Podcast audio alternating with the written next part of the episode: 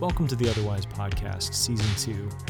I'm your host, Casey Tigrett. I'm an author, pastor, and spiritual director. When you talk about the big questions of life, and especially the big questions of faith, it's very hard to avoid a few specific ones, namely life and death, sin and salvation. But those are bookends.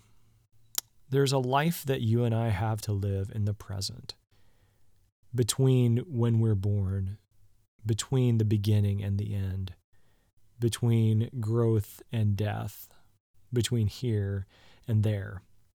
My guest, Doctor Shane Wood, calls that life between two trees, the tree of life in Eden and the tree that we see in the end of the Bible in Revelation, the tree of healing, the tree of life reimagined inside of a city. Now, I don't know what you think of when I say doctor. Uh, Shane is a New Testament scholar, and you may think of a person with a, a long beard who sits around and thinks all day and tells people what they think or what they should think or why what they think is wrong. But that's not Shane. He does have very long hair, and he does have a beard. But he also has a perspective on scholarship, on faith that is incredibly vulnerable, incredibly genuine, and is infused with his passion not only to know the Bible, but to wisely live it out as a real person in the real world, living life between two trees. So I hope you will enjoy the conversation with my friend, Doctor Shane. Shane, man, you are on sabbatical and you are talking to me. On the, I feel like I feel like I've occupied some sort of sacred space in uh, in your life right now. Well, I mean, it, that's true, but but you're not an intruder into a sacred space. So that's right. You, are, you did you did say you, yes to this. That's right. That's right. Yeah, you you didn't force this on me. So. Oh my gosh! And this is the first time. So you've been teaching at Ozark Christian College for how long? This is my tenth year, and this will be my my first sabbatical in ten years. And so I'm I'm very much loving it, very appreciative. Uh, but yeah, real excited for the next couple months. Yeah. So for so for people who may not understand what this thing is, what it means, wh- mm-hmm. what's your approach, like your philosophy about stepping into a season like sabbatical?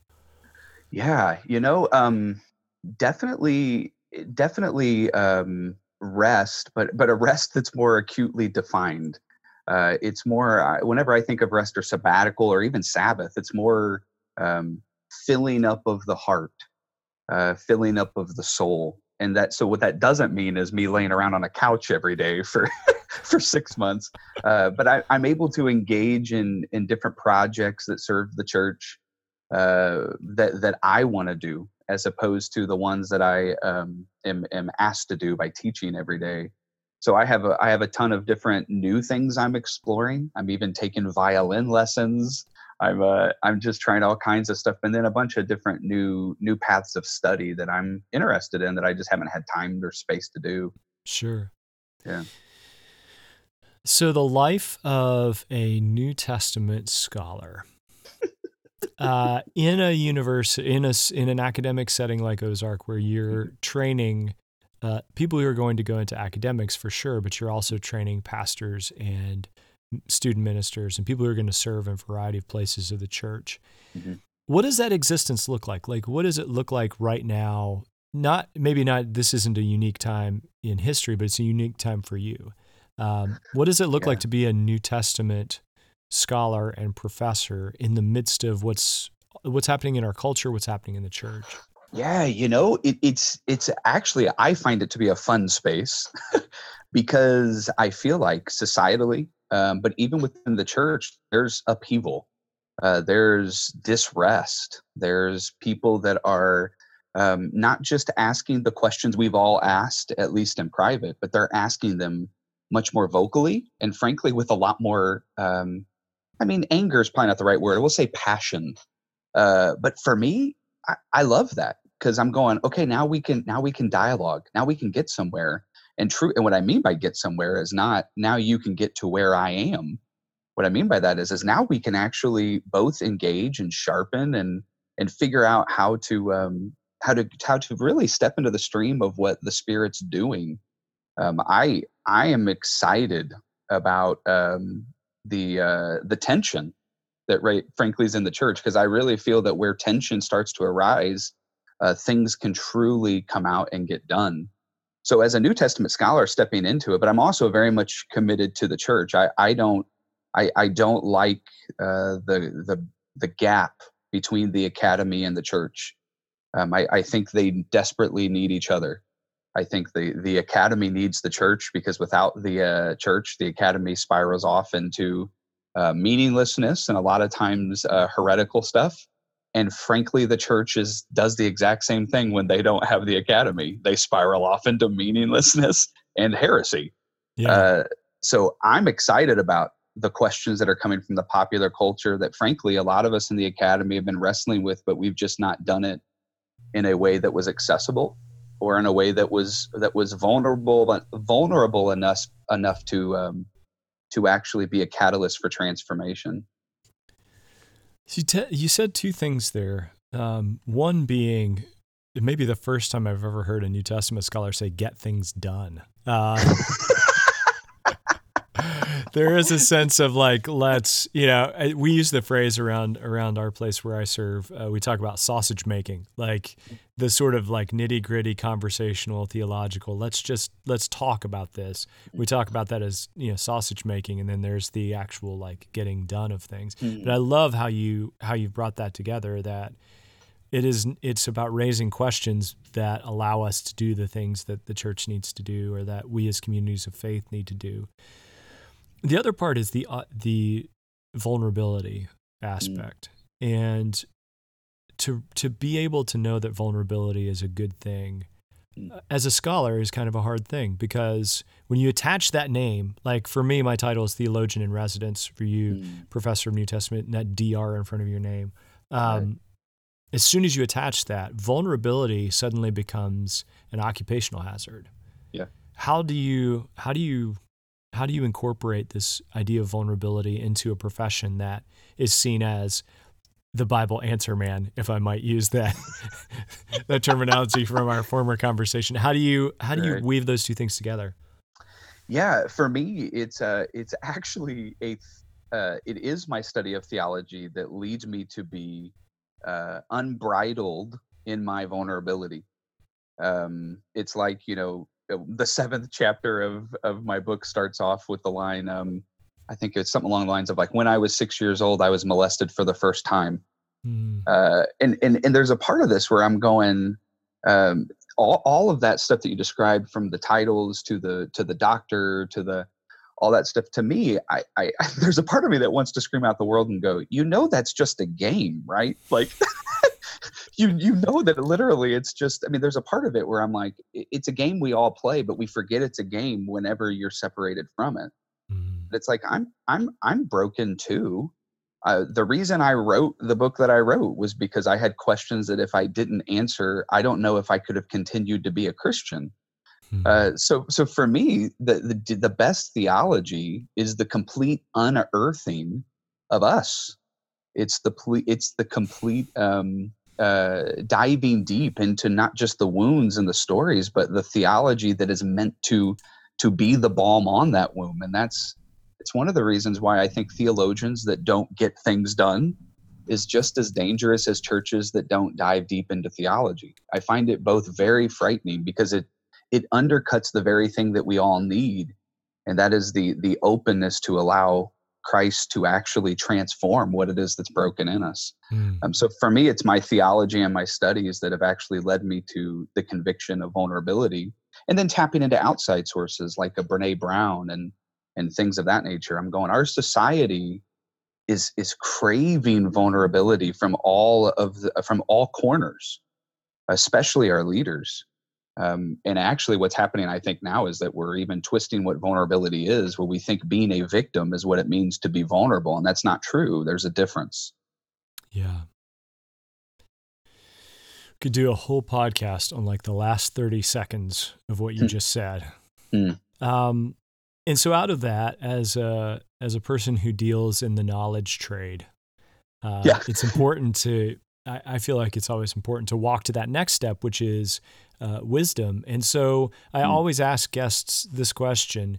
If you were going to define the word wisdom, where would you start? Where was the beginning point for you in the in mm. the defining of something like the word wisdom? Man, I've been, I don't know if the word obsessed is right, but I've been a deep pursuer of wisdom. I remember sitting in my uh, my dorm room in college and praying to the Lord, just please increase my wisdom. Uh, and where I start was really the the dissonance of Solomon. Uh, and I use the word dissonance because I'm going, okay, I'm told that this is the wisest man in the world, but he is atrocious. I'm like the, you know, the thousands of, of sexual ex- escapades and the uh, the lavishness. And, and so I really, where I begin is the cautionary tale that begins in First Kings three. Uh, where Solomon, it's fascinating because what Solomon specifically asked for in First Kings three is the ability to discern right from wrong. And, and, and even whenever God talks about giving him a wise and discerning heart, God even repeats in First Kings three to be able to administer justice by discerning right from wrong. But the, but the part of it is I'm going, but wisdom, truthfully, uh, doesn't necessarily, if it's not embodied, it actually becomes someone that knows right and wrong, but they're not actually doing what is right. Uh, and so ultimately where I land is, uh, so I begin with the cautionary tale of Solomon saying wisdom in and of itself is important. But in Ecclesiastes, he says, you know, that that even the pursuit of wisdom he found to be meaningless. Uh, so there's there's something that Solomon, even with discerning right and wrong, that he was still lacking. Um, and that's where First Corinthians uh, chapter one, verse twenty-four to me is the climax of my definition of wisdom, that it is Christ. Christ is the wisdom of God. He is the embodiment of not just knowing right and wrong, but of actually um, enacting it. So whenever I think of wisdom, I, I begin with Solomon because I was told that, you know, being in the knowledge trade, he had the knowledge of wisdom, but he was not embodying it. But when Christ came, the, he incarnated wisdom. Um, and so my my definition then turns from a concept to a person. Yeah. So when we talk about wisdom, you start looking at wisdom literature in, in the Bible, and you look at the diversity of, I was talking to some people about this the other day, and you know, if you look at the wisdom literature, you have Proverbs, you have this sort of like common sense, eighty percent of the time this is true. Um, not that it's not always some form of true, but like sometimes you need to look before you leap and sometimes you just need to leap. So these are like general guidelines. Uh, you have Job, which is messed up on every level, um, yeah. from the fact that God and Satan have a bet going on at the beginning to, and you have Song of Solomon, which depending on who you ask, yeah. I mean, is, you know, rabbis wouldn't let kids read it under the age of five, boys under the age of fifteen read it. So that tells yeah. you something. Uh, and then you have Ecclesiastes and you have this idea that everything sucks and then you die. yeah. Which is, so there's the body of wisdom literature. And I'm, I do have a point in all of this. Um, I love the summary though. That's yeah. great. Everything sucks and then you die. Um, That's right. But God is good. God is good at the end, in the end, right. Fear the Lord and, and all that. But you chose in this book to take on the quintessential human question about life and death. And Solomon takes it on, or the writer of Ecclesiastes takes it on, whoever you, whoever someone might think that might be, decides to take that on. So it's not an easy thing to step into. What is the what was the energy behind this for you? Why take on such a monster idea uh, in a book? Yeah, it, it it had a lot to do with uh, the unearthing of my own story. So um, so I, I completed my PhD in two thousand fourteen, and I remember I remember getting the you know the piece of paper that comes in the mail, you know, and I open it up and I'm sitting next to my wife, and my wife kind of looks at me funny, and she says, "What what are you thinking?" And I said, um, "I'm thinking I thought this would feel different." Um, and, and I began to really wrestle deeply with that. I thought that, that it would, I thought I would feel a sense of deep down, I didn't know this is, I am, I'm able to articulate it now, five years later, better. I think I thought my PhD was going to heal something inside of me, um, that it was actually going to minister to what I was actually craving. Mm-hmm. And when it didn't, there was this, there was this startling, like, well, well, shoot, this is a terminal degree. There's, there's not a next step. So what do I do? And um, so I, I started to dive into the internal journey of my own brokenness and, and what really, what really was the catalyst for me to continue pursuing. I thought at the time, and I did genuinely believe, that my academic pursuits were, were simply a response to God's call. But I think in the carnal state of where I was, it was also a response to what my, what my heart thought would heal me. Um, As I began to wrestle with that, I began to ask very human questions, human questions of, well, wait a minute, how how could I have been so deceived, even though I was pursuing something so noble? Uh, you know, I, I didn't begin the PhD with with thinking I would be a professor. I began it because I felt called to do it. Um, and, and for me, uh, accolades and things of that nature mean very little. And yet, deep down in the core of my heart, uh, It, it may have meant very little, but my heart was actually hoping for something different. So as I dove deeper, I began to, you know, at the time I was reading a book on Hitler, and I began to see similarities between my heart and his, which I talk about that in the book, of this really startling moment. And so for me, the internal journey is actually one that the scriptures is inviting us into. Uh, because it's ultimately when we realize we're created in the image of God, but there is something that is a buffer between us and that true uh, essence of who we are. Uh, that buffer in between the two causes this dissonance that actually I have a gift of God calling me back home to something deeper. And so the book Between Two Trees is is is an honest wrestling of the, the true brokenness that we all experience and how it manifests in a multitude of ways. For me, it was workaholism. Uh, but, you know, I, I mean, I deal in the book with racism. I, I talk about sexual orientation. I talk about impatience. I talk about, uh, you know, pain and, and what what's the place of pain. Because ultimately in this, and the, the premise of the book is, you know, the Bible begins and ends with two trees in a garden. But the problem is, is we live life between two trees. Mm. We're not in garden under the tree of life in Eden, uh, in Genesis, or the New Jerusalem in Revelation. We're stuck between two trees. So what do we do now? Um, and so for me, it was it was really the the um, the moment whenever I had the sinking feeling that what I thought the PhD was going to accomplish, it didn't. Uh, which in that sense, I guess I can find a lot of similarities uh, with the writer of Ecclesiastes. I mean, there was a meaninglessness to it that actually was freeing, uh, that I that, that startled me.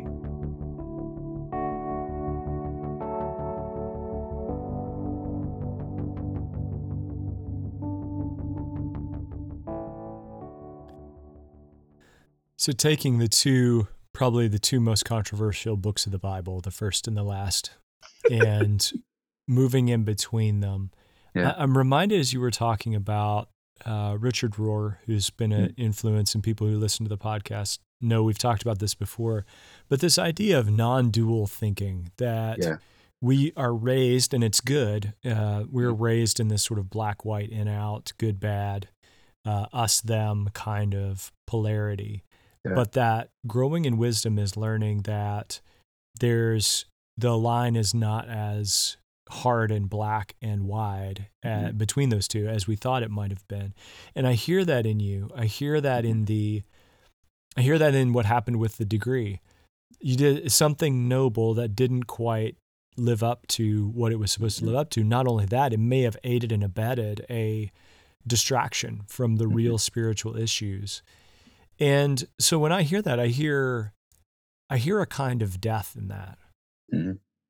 Yeah. That we hear Jesus say, if you want to follow me, take up your cross, which that only leads one place. We tend to think of that as some sort of high-end martyrdom, but there are some little deaths mm-hmm. of like, I thought this degree was going to, sa- or I thought this promotion that I've been killing myself to get, uh, I've been acting in unwise ways mm-hmm. for something that actually I may have done some good along the way. Mm-hmm. Do you feel like the life in between the trees, and especially the way the scriptures really feed into that life, does that sustain that idea of a of a mm-hmm. way of living that's both that you can be simultaneously on the right path and doing things that are completely that are not completely, but that are somewhat destructive or completely destructive? Yeah, I, I think the scriptures definitely do. And I think there's a part of it, um, you know, I, I think you do see it in Romans seven, you know, with the uh, wrestling with, uh, you know, this flesh. Uh, but I, I think it's actually in the tension of the wrestling where the fruit comes. Uh, this is the reason why um, there's a couple of things about the book that that um, that non-duality uh, I, that I love about. Uh, number one, what I loved about the book is that is that the range of endorsements is actually confusing for a lot of people, because because Father Richard does endorse the book, but so does Kyle Eidelman. You know what I mean? So it's like, and those typically two don't share a stage. Yeah. Uh, but but there's a part of the, the the humanness of the wrestling of of the book that that I think does cause people, regardless of what side of the spectrum they're on, on the progressive or conservative, that they're able to say, but this is what makes us human. Mm. Um, and there is incredible things that comes out of atrocious things. And to me, that is redemption. So that that's where, again, I go back to my story of being being molested. It's like I I don't believe that it was necessary for me to be molested in order for me to have the fruit that I'm bearing right now. However, the fruit I am bearing right now is inextricably linked to the fact that I was molested. Mm. And, and there's a part of that where I'm going, it's that it's that that moment where those two come together, the atrocious and the holy. Uh, is where I find Christ's sacrifice. That that is to me the cross. The cross is this non-duality of the worst of humanity on display by torturing people on a tree as they hang be, as he hung between two trees, as suspended between heaven and earth. It is the most the passion of the Christ tamed it. Whenever Mel Gibson made the movie, it it, it had to be tamed so it could fit in theaters. As as a Roman historian, I'm going, the crucifixion practice is one of the most uh, one of the most sadistic things that humans have ever come up with. Mm. And yet it is this collision of of beauty with Christ, uh, of redemption. And so I, I talk to my students about this a lot when it comes to transformation. It's like, listen, you, you're not able to have an empty tomb without a cross. You can't have a resurrection without a crucifixion, mm. uh, because a, because in Christ, Um, and this was one of the questions I was wrestling with in the book is, if Christ truly has conquered death, then why do we still experience it as Christians? But the answer is, is that is that it was our choice to become one flesh with death in the Garden of Eden. That, that, that in God's love, he's going to honor our choice of union with death, but he's not going to stop his pursuit. So instead, he repurposes the death that we all experience in small ways and in big ways, in order to be a conduit through which in Christ we can have union with him. But but but so in other words, it, and you see it everywhere in creation too. This is what I love. I'm like in gardening, like one of the one of the important components of gardening is compost. That's dead stuff mm. that creates nutrient enriched soil that then you put over soil, and then you put seeds inside of it like a body in a tomb, and life comes out of the death. So it's a message God's actually been screaming to creation for years after our choice in Eden. Mm. And it's one that we, it takes time for us to mature to be able to see, because I do agree that duality is important in the first half of life. I'm walking through my, my son is fifteen, and man, he, he, he is a rule follower. You know, he sees things black and white. And our conversations over the last year or two has been me saying, hey son, you need to stop seeing things so black and white. It's not, it's not, and he's, it's, he's startled by it. He's struggling. And I'm saying, and the reason why you can't see it black and white is because life doesn't fit into all of our nice little boxes. but, but what's fun is, is that, is that God doesn't fit into those boxes either. He mm-hmm. allows us to begin there, but yeah, he's looking to move us beyond the boxes. And your son is barking at you too, because a lot of times it's us as the parents who taught them the black and white. Exactly right. So he'll use like, my wait words a minute. Me. how do you how does this work exactly? Yep. What looks like hypocrisy is actually evolution and maturity. And yes. it's, sometimes it's so hard to tell the difference. You talked in the book about, um, you brought that up briefly. I'd love to hear more on this because I thought it was interesting. The, the idea of sin and union, mm. uh, that, that there is, to understand sin means understanding what union really looks like. Can you talk a little bit more about that? Because I think that's really important. Yeah. Um, And where that came from was was really me wrestling with the question, not just what is sin, but is the definition of sin that is rampant primarily in, in Protestantism, but uh, but in the church as a whole, is it enough? That was really the question I asked. Have we have we sold sin short? Uh, because typically we define sin as this divine infraction. We broke a rule. And I'm going like, I'm not saying it's not that. I'm just saying, what if it's more than that? What if it's worse than that? Um, and so I started really looking at the different ways in which uh, food plays a role throughout all of the scriptures. You know, I mean, like at the at the center of of uh, Christian practices is is the Eucharist, is communion, where we eat and drink the body and blood of Jesus. Um, and so there's this ingestion moment, and I even asked the question, why are we ingesting Christ? Um, and then if you start looking at kind of more common wisdom, it's like, well, what you we know this. Well, you are what you eat. Like we have even these these trite cliches. Well, if you are what you eat, then what really happened in Eden when they ingested the fruit? Mm. I mean, when I when you start thinking about the digestive system, that whenever you ingest the fruit, there is a union, or even a drink, a union takes place where two have become one. And in order to separate those two, you actually have to, in a sense, destroy both. Hmm. So, so whenever we, so my my my my uh, conclusion was um, that sin. Uh, well, and there's a linchpin verse in Genesis two twenty-four, right before Genesis three, where the serpent comes and they ingest the fruit and fall. Uh, Genesis two twenty-four, it it has a un, it's a union text. You know, for this reason, you know, the the husband will leave his father and mother and will unite to his wife, and the two will become one. So I thought that was interesting, leading right into the Genesis three account. There's this two become one, and then we see that in act, except for, so as, as which that's really Trinitarian. You know, we believe in three persons, one being. There is a union between them mm. that if you take away one, you actually don't have the other two any longer. It's a destruction of all. There is a inexplicable union. Well, we were created in the image of the Trinity. Therefore, we have the capacity to become one with something. And we chose in Genesis three to become one with death. So my conclusion was the problem of sin is way worse than breaking a rule. It's infused into the very marrow of who we are and what we do and what we think. So therefore, I think and live and move the way death does. uh, it, it's the reason why sin sounds more fun, or, uh, you know, death seems more logical, or violence seems more natural. Is because we're infused. It's in the very sinews of our body, this union with death. And then, but then the, the beautiful part of this is, is I'm like, so if the problem is way worse than I ever dreamed, then the solution must be way more profound than I ever imagined. Mm. Um, and so eventually the book kind of develops into a bit of an atonement idea of what if atonement is more than just saying, ah, you're not guilty anymore.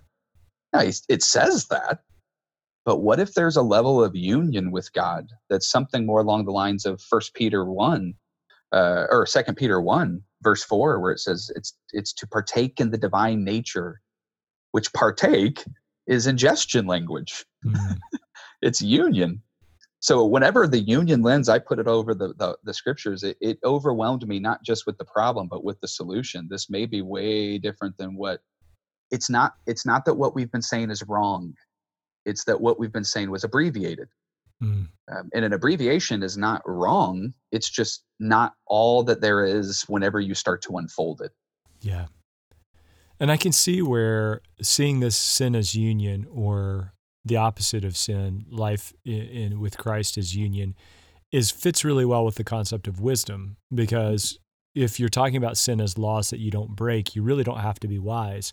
You just need to be rigid. Yep. And the gap is where it seems like Jesus steps in and confronts religious people. He's not confronting them because their religion's wrong. He's confronting them because they're exploring it with a lack of wisdom. Mm-hmm. And it creates an obstacle to their union. one hundred percent agree.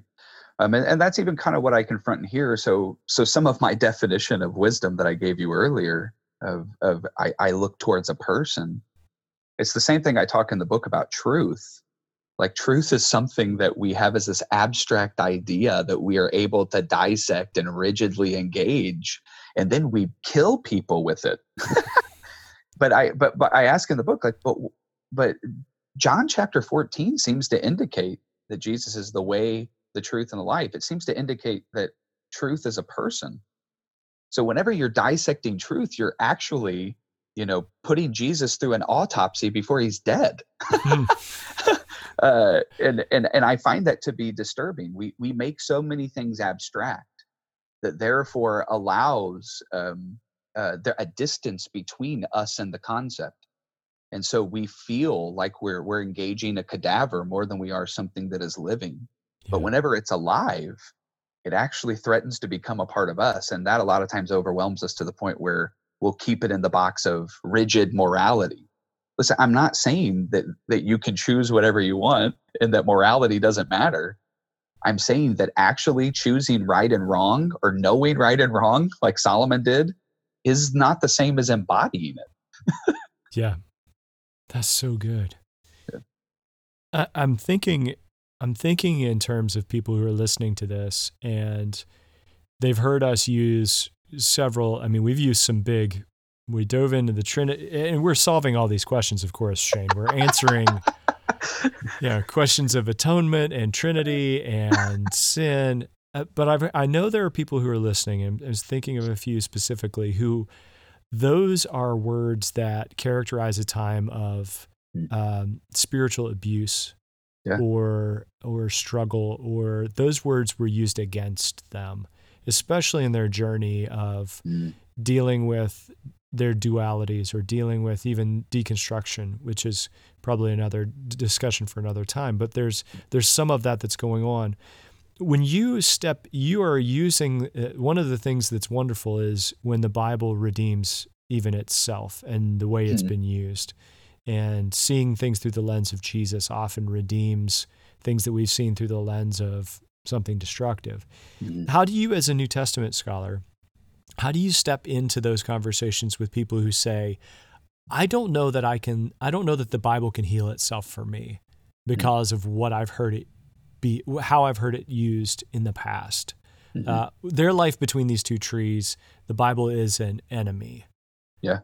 Instead of the thing that redeems the story. How do you step into that, maybe in the book, or how do you step into it personally? Yeah. Well, first of all, I usually love it whenever somebody says something like that, because that type of intensity, this goes back to that tension. I'd much rather have somebody look at me and say, this thing has nothing to do with me. And then my response is, oh, now we can actually get somewhere. because because it's whenever you get to that that visceral opposition that I'm going, this means something to you. And if it means something to you, then let's explore that. Why, where does this, and so really it's the unearthing of the story. Very rarely am I put off by people's questions. Very rarely am I put off by people's even, you know, life choices, you know, so I'll have people that want to bait me into all kinds of debates over, you know, the, whatever the, the, the newest political, uh, you know, climate debate is over whatever moral issue. I'm very rarely uh, interested in those conversations. Because a lot of times in my own heart and life, I've realized those conversations are smokescreens uh, because the wounds are producing uh, those objections. So I'd rather us talk about the wounds. Tell me your story. I, I just want to hear where you grew up.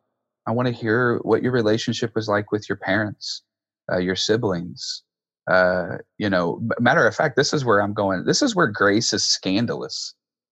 Grace is where grace really has the greatest um, uh, controversy is whenever grace invites itself into the deepest parts of our story.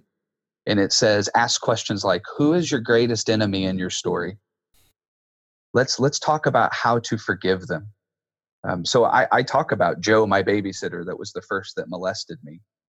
Um, and I realized, so go back to the PhD moment, I, I had not told anyone in detail the situation that happened to me when I was six, around five, six years ago.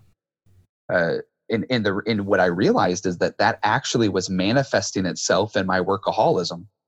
The, the difference between me and someone else is that my wound produced something that was more socially acceptable and even applauded. Hmm. Uh, but it was still a manifestation of my wound. And whenever people talk to me about the Bible and it wounding them, my response is, it wounded me too. Hmm. I grew up in a very legalistic setting uh, where I remember, and I, I, I don't know, I don't talk about it in this book. I'm writing it for my next one, but I remember uh, being put in the corner for saying the word gosh. And I remember crying in the corner as a four-year-old going, I, I didn't want to do something bad. I don't I don't know why I'm in the corner. Um, and and the bottom line is broken people break people. Um, and and there there is a part of it, if we're honest with the brokenness in ourselves and we walk the deep path of the internal healing of our individual stories, that's that is the only place where compassion can start to come towards the people that broke us. And at that point, you realize that the question about the Bible starts to fall away because you're dealing with, you're actually focusing on the thing that needs a surgery and not just putting a Band-Aid on it by me giving you some, you know, uh, logical syllogism about why the Bible is true and God exists. Like logical syllogisms isn't what we're looking for. We're looking for that that person, that healing something that goes all the way back to the greatest wound that we try to ignore, but is actually controlling us the more we ignore it. Mm. So for me, that's that's where I go. I, I'm not scared about people um, not not buying into the Bible and wanting to talk, but I, I am concerned about us being honest with what we're actually doing. And that is running.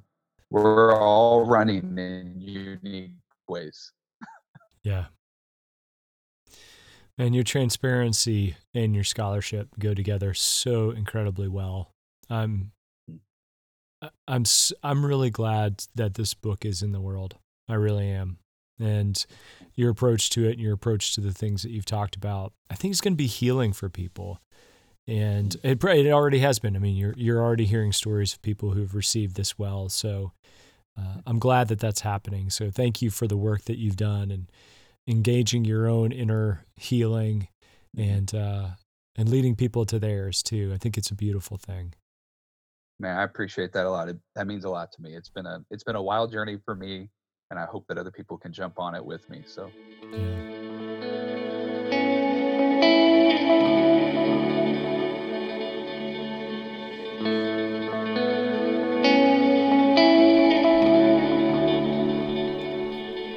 Doctor Shane J. Wood and his family live in Joplin, Missouri, where he's the professor of New Testament studies and the associate academic dean at Ozark Christian College. His book, Between Two Trees: Our Transformation from Death to Life, is currently available, and I think reading it would be uh, something that would benefit you greatly.